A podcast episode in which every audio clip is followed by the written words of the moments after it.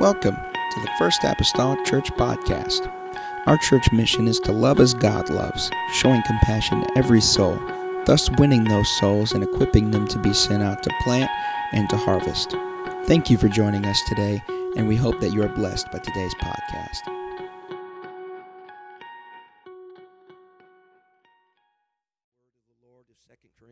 chapter number 5. 2 Corinthians chapter number 5. Amen. Today we are continuing uh, with our mission, our mission series. Again, about, oh, every other year or such, we touch base with this again because the mission of our church for years, years ago, whenever Bishop was still pastor, amen. Our mission as a church is to love as God loves showing compassion to every soul, thus winning those souls and equipping them to be sent out plant and to harvest. We've already considered over the past few weeks how we are to love as God loves. We have considered this showing compassion aspect, which is more than just recognizing something, but being active and moving toward every soul. Everybody say every, every soul. And so this morning, we're going to consider winning those souls. We discovered and knew last week that, you know, part of every individual or person, more so than just, you know, flesh and blood and skin and whatever physical appearance may be, that there is a eternal part of that person known as the soul. These bodies will disintegrate and return to the earth, to dust from whence they came. And but there's an eternal part of us, the soul, that's going to live on forever. Amen. And so we have a commission from the Lord as a church to reach out to the souls, the souls of mankind. Second Corinthians 5, going to begin with verse number uh, 17. We're glad to have Zach McGee's fiance and mother here with us this morning. Now, really start putting things together. Really start putting things together, Brother Zach. I don't know, uh, you know. Uh, he, he was uh, going to go uh, this past Friday to a, a rally, and he was, had a ministry spot, and someone called in sick, uh, or was a coworker of his was sick at work, and because of that, he's going to have to stay. And then I come home this weekend and see your fiance is here, and I've got conflicting thoughts really about what the capability was really, but I trust it was because the coworker was sick. Um, or it could have been some other sickness. Maybe he was starting to feel a little sick. Love sick. Amen. But no, we appreciate uh, her today and her mom, and it won't be long that there will be wedding bells ringing. In reality, for those two, it's just right around the corner that that will be taking place. And so that's uh, the first weekend in June, isn't that correct? First weekend in June, and so that's just a few months away. And we have another Summer and her uh, fiance, right, uh, as well uh, with us this morning, and we're so glad to have him as well today in the house of the Lord with us, and that the Lord has brought her back safe from Lubbock, Texas. And uh, so let's consider Second Corinthians 5 17. And if I embarrassed anybody, I, that was not my intent, okay? I'm just letting you know. That was not my intent. Uh, that looks totally different if I'm trying to embarrass you. Second Corinthians 5 and verse number 17. Therefore, if any man be in Christ, he is a new creature. Old things are passed away. Behold, all things are become new. And all things are of God who hath reconciled us to himself by Jesus Christ, hath given to us the ministry of reconciliation to wit, that God was in Christ reconciling the world unto himself, not imputing their trespasses unto them, and have committed unto us the word of reconciliation. Now then, we are ambassadors for Christ, as though God did beseech you by us. We pray you in Christ's stead, be ye reconciled to God.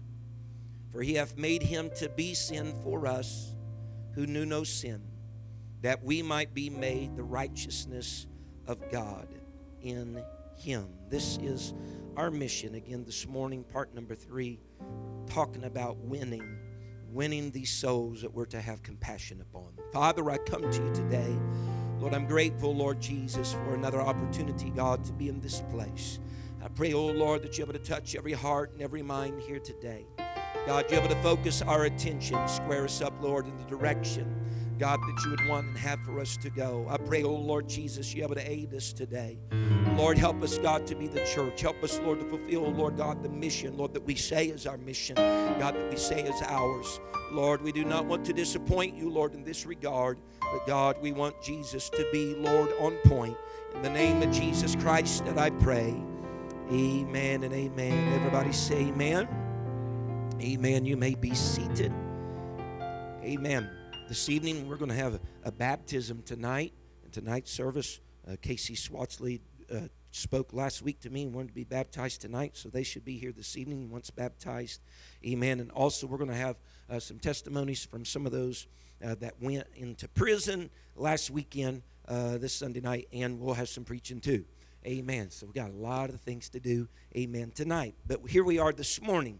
Amen and we're talking then about winning souls. It may appear may appear as a very tall order if we believe that we as individuals or as a church are solely responsible for the salvation of souls.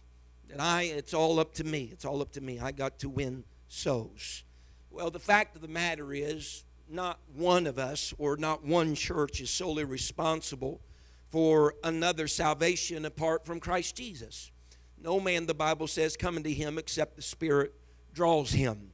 Amen. But although we may not be solely responsibility, that does not mean we don't have any part or responsibility as well. We do have responsibility. We're not exempt. Uh, you've heard people rally around the cry sometimes that it's God who gives the increase, you know, and that is true. Uh, you know, the Bible speaks of uh, Paul watering or, or, or, Paul planting, Apollos watering, but it's God that gave the increase. That's true. It's God who gives the increase, but that does not mean we take a back seat to the soul winning business and just say, okay, God, it's just all up to you. We're just going to see what you do. As a matter of fact, there were divisions, the Bible says, in the Corinthian church because, as I've already stated, some said, well, I've been baptized by Paul Others said, I have been baptized by Apollos. And so they were pricked in their heart by the message that both Paul or Apollos had preached. And as a result of being pricked in their heart, they seen their need or followed through with uh, baptism. Uh, which these guys had taught to them the gospel message. Look at it with me, if you will. 1 Corinthians 3 and verse 4.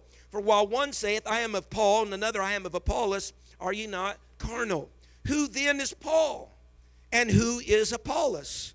But ministers by whom ye believe. These were people that taught and preached the message of Christ, and as by virtue of them teaching and preaching, you believed upon the Lord. It says, even as the Lord gave to every man. Verse 6, I have planted Apollos of water, Paul said, but God gave the increase. Verse 7, so neither is he that planteth anything, neither he that watereth, but God that giveth the increase. And so the Apostle Paul is trying to bring some clarity to their thinking and to their mind that it didn't matter if Apollos baptized them. It didn't matter if Paul had baptized them. The whole point is this is that they were convicted by the message, the message that they preached, and that nothing would have benefited them had it not been for God giving the increase, if it wasn't for God being involved. We'll have a baptism tonight. I already asked Brother Malone if he wouldn't mind handling that. I do that anymore. Have somebody else do it. It doesn't really matter if he's baptized me or by Brother Malone or by Brother Mason or anybody else, amen, that would be able to baptize. But what we need is God to be a part of it. God to be a part of the baptism, God to be involved because it's not that the planter is more important than the waterer, as it would be. It's not that Paul is more important than Apollos or vice versa, but that God is involved. They believed, that the, the convert believed on their message to the place that they practiced or obedient was to the message, and God was a part of that. And the outcome was this a soul was saved. All right? A soul was saved. So we don't need to overcorrect either, though. We don't need to overcorrect and say, well, since God gives the increase, then it doesn't matter concerning my involvement. Well, it does. Because it was by the message of Paul or by the message of Apollos that this truth was brought to this convert, and they had an awareness that they needed baptized that they needed saved. So while it's important for God to be a part, it's important for us to be a mouthpiece, amen, and tell the world in which we live and the society in which we live that they need what God has for them. Amen. A great, a great disconnect sometimes is people don't understand that they need what God has for them. And so, in reality, us and God, or us and Apollos, or us and your neighbor, we are all in this thing together. We are laborers together. We, we need not to get to a place that, you know, we're competing with the other apostolic church in another town, uh, per se, because we, we are in this together. What happened with the disciples when they went out on the water? And the Bible says they brought in a draw of fishes, insomuch that their net break. That some of the others what went out to the water with them and helped them get the fish into the boat. It wasn't like, well, that's their net, their fish, their problem. They could, no, no. They went out, if you will, it was like two different churches going out on the water and getting the fish in the boat. That's kingdom minded. They knew that they were in this thing together. The Bible says in 1 Corinthians 3 9, for we are laborers together with God. With God. Ye are God's husbandry, ye are God's building. Natural illustration. Take a seed, plant it in the ground, and, and, and care for the seed that is planted in the ground. Make sure it gets the proper sunlight. Water it properly. Make sure it's saturated, you know, at the right times with water. And there's sometimes you can do all of that, do everything that is right, and still yet nothing can happen. You'll talk to farmers here in harvest time in the fall, and there's not probably too many that will say we had 100% yield. That just doesn't happen very often. Amen. But we do know this, right? A farmer, and I, I, I have spoke this many times, a farmer that goes out into the fall season when it's time to harvest and stands in his field and says, I just can't believe it. Would you not? I just can't believe it, honey. There has been 0% yield this year. This is frustrating. What is the deal with this ground? What's the deal with the sunlight? Only to find out he never planted anything in the spring. Now that seems outrageous, don't it?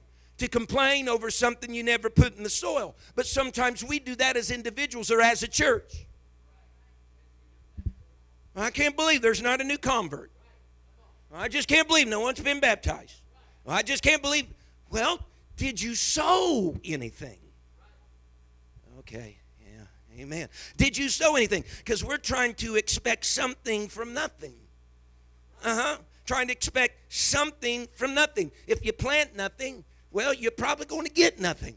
But at least if you plant something, you might get somewhat of a yield. Maybe it won't be 100%, but maybe it'll be some type of percentage. The Bible says, and this is in the context of giving, but the Bible says in 2 Corinthians 9 and 6, but this I say, he which soweth what? Sparingly shall reap also sparingly. He which soweth bountifully shall reap also bountifully. And so there is a direct there is a direct line between what you sow and what you harvest.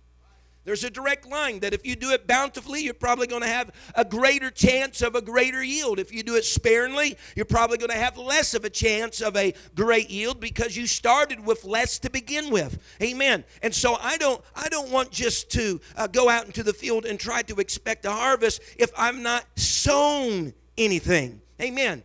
It is, I guess, possible maybe to sow and maybe not reap anything. Amen. But the Bible tells us what we have working on our side concerning spiritual matters is that God gives the increase. God gives the increase. And so, God, given the increase, He is causing what is put in the soil to grow.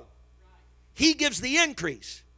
It's not that He's out there the one putting the seed in the soil. That's where I come involved. That's where I'm a laborer together with God.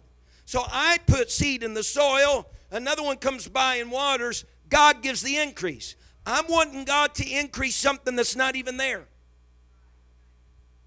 Everybody doing all right? Man, you all, I'm fine today. Everybody okay? Amen. So I, I, can't I can't do that. I want him to give increase because you know what? I have faith. I put something in the soil. I know we've watered it with his word. I know we've made all the conditions just proper. And if I do that, God, I'm depending on you to give the increase because I can't make it grow.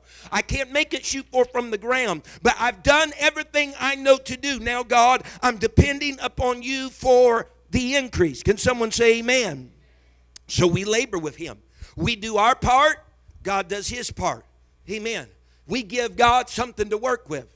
I know in the beginning he didn't have anything, but when it comes to the souls of men, he wants us to enter in with him in his labor. And so we want to win souls. Our phrase in our mission statement is thus winning those souls. The word thus there, I don't know if Bishop really knew what he was doing. Amen. But God knew what he was doing through Bishop. Amen. That word thus there is defined as this in the way just indicated. In other words, it tells you how to win the soul. But you got to look backward in our mission statement.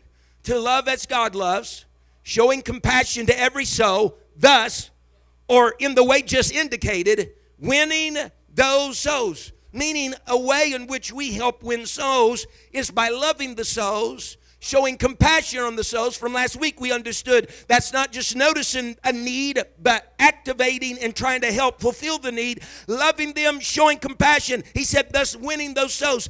Listen, folks will just totally be impacted and affected when they feel a love they've never felt and receive compassion they've never had. That goes a long way in anybody's life. Amen. In anybody's life. So if you can love, if you can show compassion, you know what that does? That bridges the gap between them and God. People that feel estranged or far from God. You're building a bridge of love from God to them. You're building a bridge of compassion from God to them. And so you bridge the gap and thus winning those souls. Now, we know God is the only one that can save a soul.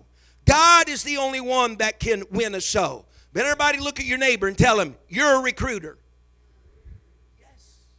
You are a recruiter. In our text, Paul told the Corinthian church that God, which is spirit, according to John 42, John 4 24, was in Christ, meaning that God manifested himself in the flesh as a man, Jesus Christ 1 Timothy 3:16. And God was reconciling the world to himself. So God's in Christ, but through Christ he's reconciling, trying to bridge the gap if you will between man and himself through Christ. In the garden the gap came into play. In the garden sin and transgression there's a separation between God and humanity. But now in the New Testament, whenever God made himself a body, Christ Jesus, God is in Christ, he's trying to reconcile. He's trying to bring that relationship back to himself. Then, when you look at verse 18, Paul got very personal here. He says, Paul got personal and told them that God reconciled him, speaking of himself, or reconciled us by Jesus Christ. Namely, how did he do that? Through Jesus' death through Jesus' burial and through Jesus' resurrection. That's how all of us were reconciled to God through Jesus' death, burial, and resurrection. Hallelujah. But this reconcile, this word reconcile, means to change or exchange. Change or exchange, to return in favor with somebody. And so God wanted to reconcile or exchange or get the world back in favor with Himself by using the life of Jesus Christ, namely His death, burial, and resurrection. There's that reconciliation that needs to happen because whenever sin was in the lives of humanity, guess what? God's upset. God's upset. He even tells us in His Word that no sin will enter into heaven. He doesn't look kindly upon sin. So the anger of God had to be appeased. How? Through Jesus Christ. The payment you could not pay because you had no perfect lamb or perfect blood or the ability to pay. Christ came down, or God came down in the form of a man, Christ Jesus, paid your price and appeased God's anger and brought reconciliation through the death and the burial of Jesus Christ. And so all of that was taken care of through reconciliation. We were returning in favor with God. All right. So, and I told I told the prisoners even uh, a portion of this uh, last last week whenever I was uh, speaking to them about forgiveness, and that is this: if you look at verse number nineteen of Second Corinthians, uh, chapter number five, if you look at verse number nineteen, the Bible tells us that God did not impute did not impute their trespasses to them. He did not impute their trespasses to them. The word impute means to count. It means to take into account, to make an account. In other words, he didn't take their trespasses, which were literally theirs, and put it on their account. That's what should have happened. That would have been justice. Your transgressions, your sins, put on your account. That was justice. But the Bible says God did not do that. Rather, the scripture tells us in verse number 21 that he made Jesus Christ to be sin for us. And so the reconciliation and the exchange that took place was this Jesus, who knew no sin, He's tempted in all ways like you and I, but he knew no sin. He took our sins. He bore his our sins in his body, and we who are born into sin, who are sinners from the first moment we enter this world, whose transgression should be on our account, he took what was on our account and he gave us what was on his account.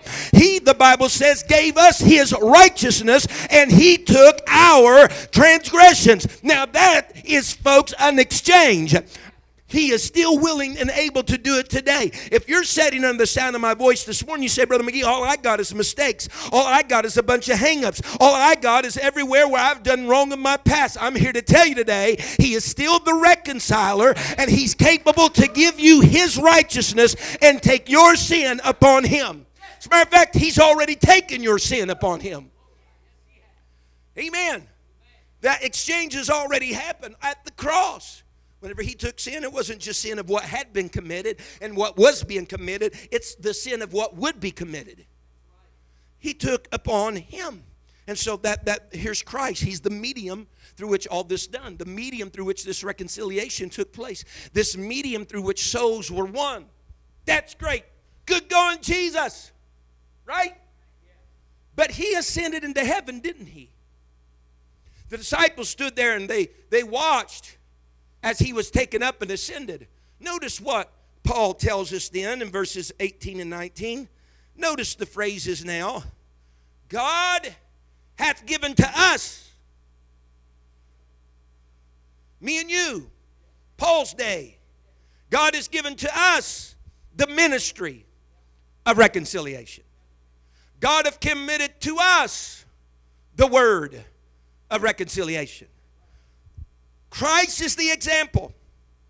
Christ is the format. He was literally among mankind and he was the medium. He was, if you will, the one reconciling the word, the world to God through himself. But now Paul says Christ is 33 and a half years or, or, or over here upon the earth, but he still has a body left in the earth. It's called his church. And he says, Now you are the reconcilers. What are you talking about? If you've been filled with the Spirit of the Holy Ghost, the Bible talks about that Spirit in you being like a river of living water springing up. Honey, there's a river that flows from you that is landing on people that are thirsty for something. Oh, yes. And there is a drawing then through the Spirit of the Lord that's in you that makes you a reconciler of men, not to yourself, not to a church building, but unto God. We don't need people reconciled per se to a certain church. We need people reconciled to God. Amen. He said, You, you, you have been given the ministry of reconciliation. What's God saying? Let's become laborers together in this. Right? Let's become laborers together in this. You have the word. You have the word of reconciliation. Verse uh, 20 of Second Corinthians 5. Now then, based upon all this, that I'm a reconciler, that this word of reconciliation has been given to me. Now then, we are ambassadors for Christ. As though God did, look at the wording, as though God did beseech you humanity. Now what? By us, his church.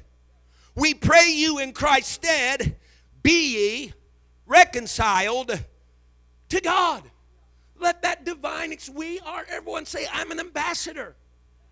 You know what that means? You're a representation of Christ Jesus. You're a representation of Christ Jesus. And so, how do we then love as God loves? I tell you how, we're a representation of Christ Jesus. If He had had compassion toward them, we have compassion toward them. If He would have loved them, we would have loved them. If He's capable of looking beyond their fault to see their need, we got to look beyond their fault to see their need. We are a representation. Take any ambassador of the United States that's in, set in some foreign land. They are the representation of the United States. In other words, everybody's going to get their idea about what the United States is like because of their representation. And so, whenever they send them as ambassadors to other countries, you know what? They want to make sure that they are going to represent us well. They're going to represent us well. That if the president himself had went, that there will not be any difference in representation of the scruples and the beliefs and, and the whatever, you know, concerning the United States. God has made his church a representative, an ambassador in the earth. And so whenever people see us, you know what their mind needs to think? Man, that seems awful like, like Jesus. That's awful similar to Jesus. I, yes. Because we now, now then, because of given being given the word of reconciliation, been made reconcilers, we are ambassadors. We are representatives of Christ. And so God is using you. I know it's hard to believe. It is sometimes, sincerely. It's hard to believe that God is using us. He's beseeching or he's calling for, he's summoning humanity through you. Whew. What a responsibility. What a responsibility, brother Terry McGee, to think that God would use me to reach humanity. He's not coming to be born of a virgin again. It's not happening again. Bethlehem has already taken place. If he's coming back, he's coming back to get his church. So he's not coming back through Bethlehem's manger again. No, he's left now the responsibility to us to be the reconcilers, if you will, that God could beseech people, beseech humanity through us. We are in Christ's stead, if you will. We have now become the medium through which God now works and calls and reaches. He is saying, Be reconciled. And again, not to us, but be reconciled to God. And when you're born again of the water of the Spirit and you receive God's Spirit in you, no one else, no one else needs to die for this exchange. Christ already died. For that matter, none of us are fit to die. He's not calling you to die in a very literal way. He is telling you to die out to sin and be resurrected in the spirit. But the death that was needful for this reconciliation already took place. We're just to be representatives. We provide a means for God to call people lost souls, broken souls, confused souls. He's given us that ministry, that word of reconciliation. But ultimately, He's the reconciler. We're just like a tool. The Bible says in Revelations 22 and verse 17, states these words. This is in the closure of, of the Bible, this is in the closure of the book of Revelation. John is writing he speaks these words. These are powerful words. If you ever have opportunity, I, I, advise you, you could probably search it on the internet. Listen to Pastor Mike Williams' sermon from Apopka, Florida on the Spirit and the bride say, Come. It's tremendous. Verse number 17 of Revelation 22, John writes and says, And the Spirit and the bride say, Come. And let him that heareth come. And let him that is athirst come. And whosoever will, let him take the water of life freely. In, in the closure of the Bible, in the closure of the book of Revelation, John is pinning the words inspired of the Holy Ghost. There is a plea, what? To humanity. There is a plea, what? Still yet to the fallen world of his day and every day that would follow, saying, Come. What are they beckoning? People to a place, to a relationship with God.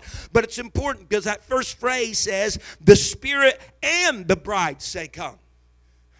Now, the Spirit of the Lord is beckoning, but we join in labors with that Spirit as His bride. as the church, it's not just the Spirit that's drawing, but the church needs to be a drawing and saying, Come on home. Come on and drink of the waters of life and drink of them freely. We're not charging you for this. We're not charging for you for this. Come and drink of the waters of life freely. Look now, I got to keep track. I have enough stuff here today. We won't get done today. Okay. On this, just a news flash. I can do it if you want to. I mean, I'm all for it, but I don't know if your lunch is. Acts 1 and verse 8. But ye shall receive power. After that, the Holy Ghost has come upon you, and ye shall be witnesses unto me, both in Jerusalem and in all Judea and in Samaria, and to the uttermost part of the earth. I think it was. I think it was back whenever we was doing our uh, book of Acts study. That was a long one. And nevertheless, we was doing our book of Acts study. And we was in that first chapter. And I, I felt like the Lord kind of opened my eyes to something on this phrase that I just never quite had seen before. Where the Bible says, Ye shall be witnesses unto me. Ye shall be witnesses unto me because I think sometimes it's even been quoted or stated, you know, you shall receive power that you might be a witness unto them. It's not what the Bible says. It says, ye shall, God, Jesus is speaking, says, ye shall be witnesses unto me. Ye shall be witnesses unto me. Ye shall receive power, and ye shall be witnesses unto me. Now, the word witness, the etymology of the word witness is this one who is, the meaning is one who is mindful or heeds. In other words, ye shall be mindful or heed unto me. You see that? You shall be mindful or heed unto me. Where? Jerusalem. That was local for them. Judea. That was kind of getting their, their nation national. Samaria. That even goes beyond that. That's half Jew, half Gentiles. And there was a place, actual Samaria. That's multicultural. Uttermost. We can go, that's international.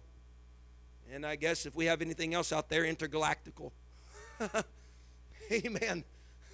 Hallelujah. But here's the thing He says, Ye are witnesses unto me. Whether you're at home or whether you're in a foreign place to us, you know what that's saying? And this is why I taught even in our Acts series that anywhere and everywhere you go, you need to be mindful and heeding to Him. Hmm? What's that mean? That being in obedience to God, this thing that we call church and church life and living Christianity, is not just a church service thing. It's not just for this arena. That wherever you go, you need to be sensitive to Him, mindful of Him. Everywhere you go. Why? Because you never know when He might call on you to be a tool of reconciliation. It doesn't always happen in the church that people are healed. Doesn't always happen in the church that people are filled with the Holy Ghost or people repent. Sometimes that happens in places outside of the four walls of the church. Why? Because people said, I'm going to be a witness unto you. I'm going to be mindful of you. I'm going to heed to you. And what that means is sometimes the Spirit comes down in settings outside of the church and says, You need to say this. You need to ask this. You need to maybe do this. Amen. Concerning this individual or that person, wherever they may be. What is that being? That's being a witness unto Him. It's saying, Yes, Lord, I heard you. I'm going to be obedient. I'll be a piece of conduit through which your spirit can flow. I'll let my river go over the dam right now and reach. Yes. Amen. Oh, Brother Mc. Yes. It's important to be sensitive to the Lord beyond these walls. Everybody's in church. Oh, yes, God. What do you want for this service, Lord? Yes, God. Hallelujah. We're going to follow your lead, Lord. You need to do that outside of these walls. Amen.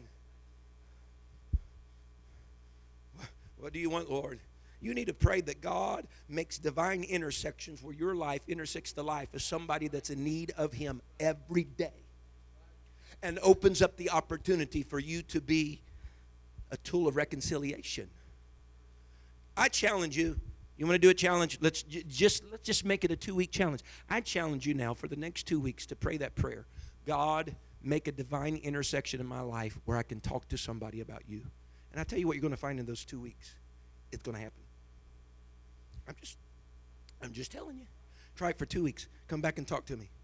It's going to happen. If you're sincerely pray the prayer, you know why? Why in the world would that happen? Because you enter into his labor. You're not asking him anything he don't want done. You know what that's called? Praying according to his will. Amen. Hallelujah.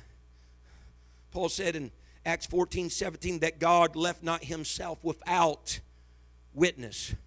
In other words, God made sure that he would have a people that would be mindful of him heeding his direction that could be used in any location of life, whether it's local, national, multicultural, international, or even beyond, you know, even some of those lines that I've just indicated. Amen. If we're mindful of God, if we give heed to the Lord, and we take the burden for the lost, his burden, to seek and save that which is lost, and adopt it as our own, he'll open up those doors. Jesus said this, Matthew 4 19.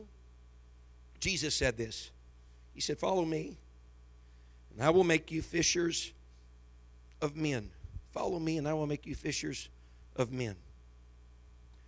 Bishop Raymond Bishop. His last name's a bishop, and he's a bishop now, so that's the reason why. it's not that I couldn't remember if Bishop was his first name or last name. Although I wouldn't put it past me. Bishop Raymond Bishop, years ago, I remember, I think it was at a general ministry conference. He stated that verse. He said, Follow me, and I will make you fishers of men. He said this. I'll never forget. I wrote it down. He said, If you are not fishing, he said, you must not be following. Follow me. I'll make you fishers of men. He said, If you're not fishing, he said, you must not be following. Because the mandate of Christ was this if you follow me, that's the condition. I will. Yeah, wow. That's heavy stuff. Simple but very heavy. He says, if you're not fishing, then you must not be following. In John 12, in John 12, there were some there were some Greeks that uh, had come to worship at a feast, and they approached one of Jesus' disciples by the name of Philip. And this is what they said to Philip. They said, Sir, we would see Jesus. Come to a disciple of the Lord, Sir, we would see Jesus. Philip takes this information of them coming and saying, Sir, we would see Jesus. What does he do? He goes, finds another disciple. and he tells Andrew, Andrew, he said, There's some Greeks here, and they approach me with this, Sir, we would see Jesus. So then Peter, or rather Philip and Andrew, both of them, they go and they find Jesus. And they told Jesus, We've had some Greeks come. They've come to Philip first. Philip's come to me. Andrew says, they're saying, Sir, we would see Jesus. Now, this is what, how Jesus responded in verses 23 and 24 of John 12. He said, This is how he responded, Philip and Andrew. And Jesus answered them, saying, The hour is come that the Son of Man should be glorified. Verse 24 Verily, verily, I say unto you, except a corn of wheat fall into the ground and die, it abideth alone. But if it die, it bringeth forth much fruit. Jesus is saying the hour is coming. The Son of Man, he's speaking even of himself. He said, I'm gonna, I'm gonna be glorified. But this kind of, you know, baffles us sometimes. He says, the means, though, to my glorification, he uses an illustration. It's like a corn of wheat falling into the ground and dying. Because if it don't die, it's going to bite a little. But if it'll die, it'll bring forth much fruit. What's he saying? He said, the means to my glorification is my death and my burial. It took humiliation before glorification. It was my death, my burial, my resurrection.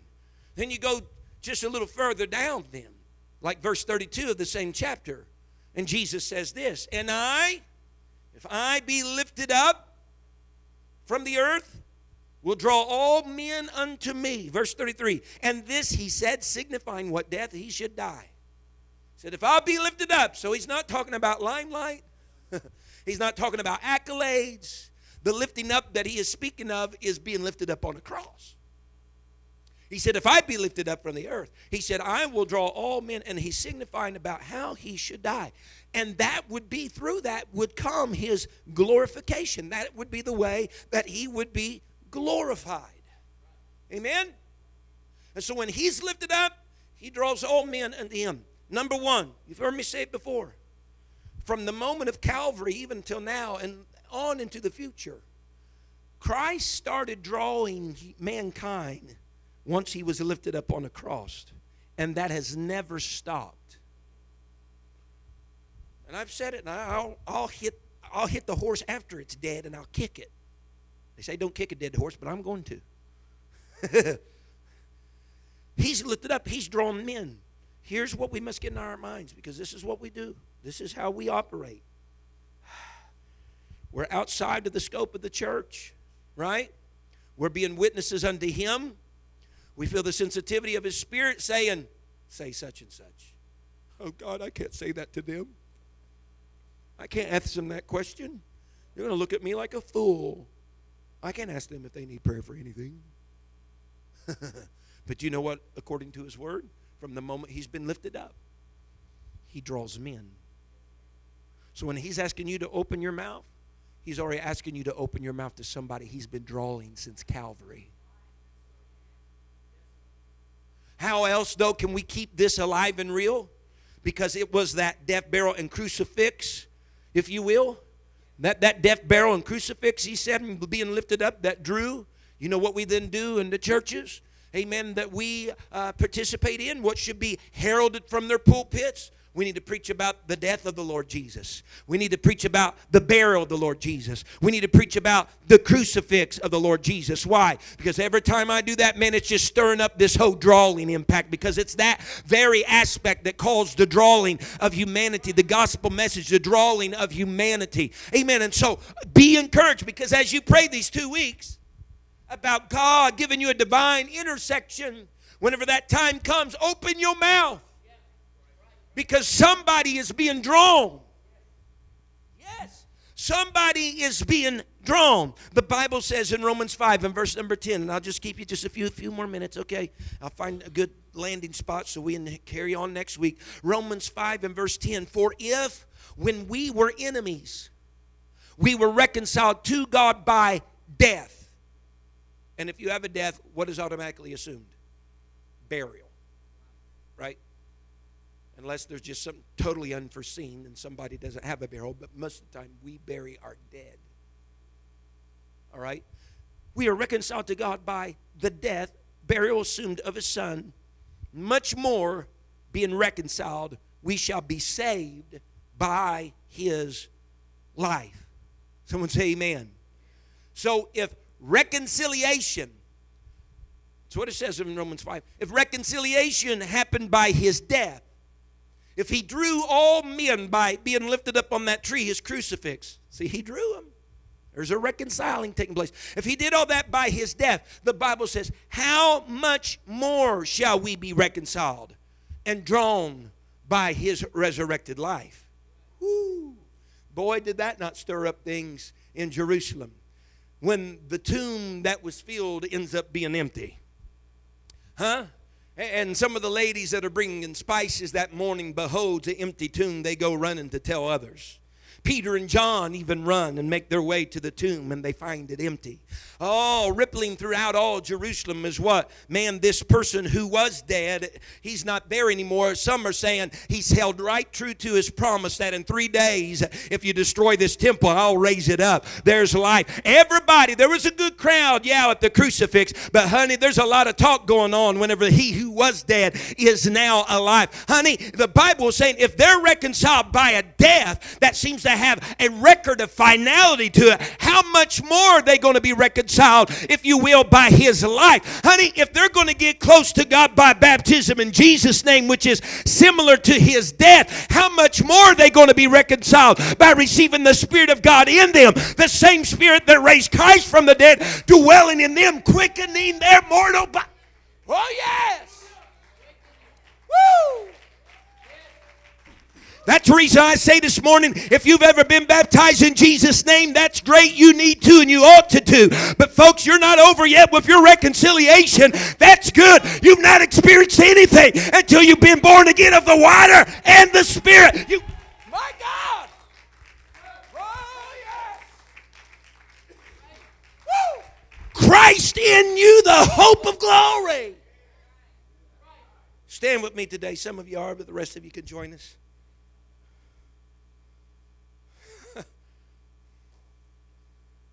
Right? So we don't just teach about his death, we don't just teach about his burial, we teach about his resurrection. Yeah. Four weeks from now is going to be Easter, or what I'd rather call Resurrection Sunday. There will be some Easter services that will do nothing but talk about his death. I'm serious. That's fine. But let's not leave him dead because he's not. He's alive. For,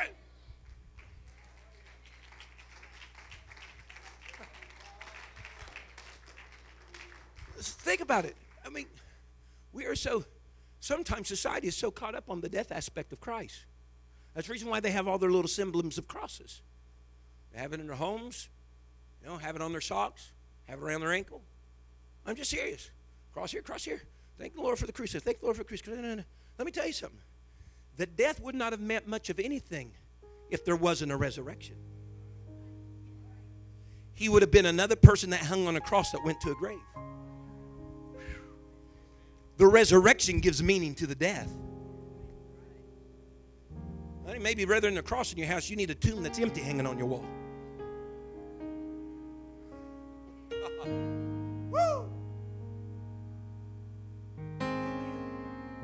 Winning those souls. Winning those souls. And so we we state we state as our mission to love as God loves, showing compassion to every soul, thus winning those souls. God can only give the increase. But we now, Paul, now Peter, Paul says, now we are ambassadors. We're representatives. representatives in the world, we're representatives in the earth. Let's get it in close. We're representatives in our community. We're rep- representatives in our places of business. We are ambassadors.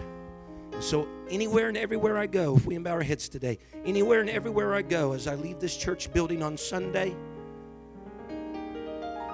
the best way that you can be a witness to them is if you'll be mindful and heedful of Him. Because who knows when there'll be a divine intersection that God wants for somebody's life. And He says, I'm going to use, I'm going to use Rhonda McGee, or I'm going to use Joella Jessup, or I'm going to use so and so forth and so forth at this moment. I'm going to, I'm going to try to reconcile this person. I'm going to beseech them, summon them by God. I'm going to allow my spirit to work through them to reach somebody that's in need of me. These altars are open this morning. There could be someone here today. There could be somebody that's walked into these double doors in the back today that's in need of the Lord. That's in need of the Lord. You may have not maybe reached a particular juncture in your life that you per se feel like you need Him. Let me tell you, if you have been born into this world, if you've been born into this world, whether you've come to the recognition of it or not, you are in need of God. You're in need of God. I'm telling you today, He's willing, He's willing to impute to you, He's willing to put on your account His righteousness today. He's willing to put on your account His righteousness today because He's already taken your pitfalls and your failures and mistakes. Taken all of that, the handwritings the Bible says of the ordinances that were written against you, He's taken that and already nailed it to a tree. And He's willing to impute, put on your account His righteousness. Bow our heads all across this place, Brother Mason. We start singing something here today. These altars are open. If there's somebody here today, perhaps maybe just a member of this church family this morning says, Brother McGee, I'm going to take that two week challenge and I'm going to talk to God every day this week and I'm going to say, God, make there a divine intersection, God, with my life and somebody else's life and help me, Lord, to be a witness unto you, God, being mindful and heedful of that. God, that you'll give me the right words to say and the right spirit, Lord, to portray, God, when I speak those words, that God, it'll land, God, it'll land upon the ears of somebody that you've been drawing since Calvary. God, that you put a drawing upon them before they were ever born into the world. You had them in mind, God. I pray, oh Master, today use me in that way. I want to, Lord, take your burden for the loss upon my shoulders, God, and I want that to be my own burden.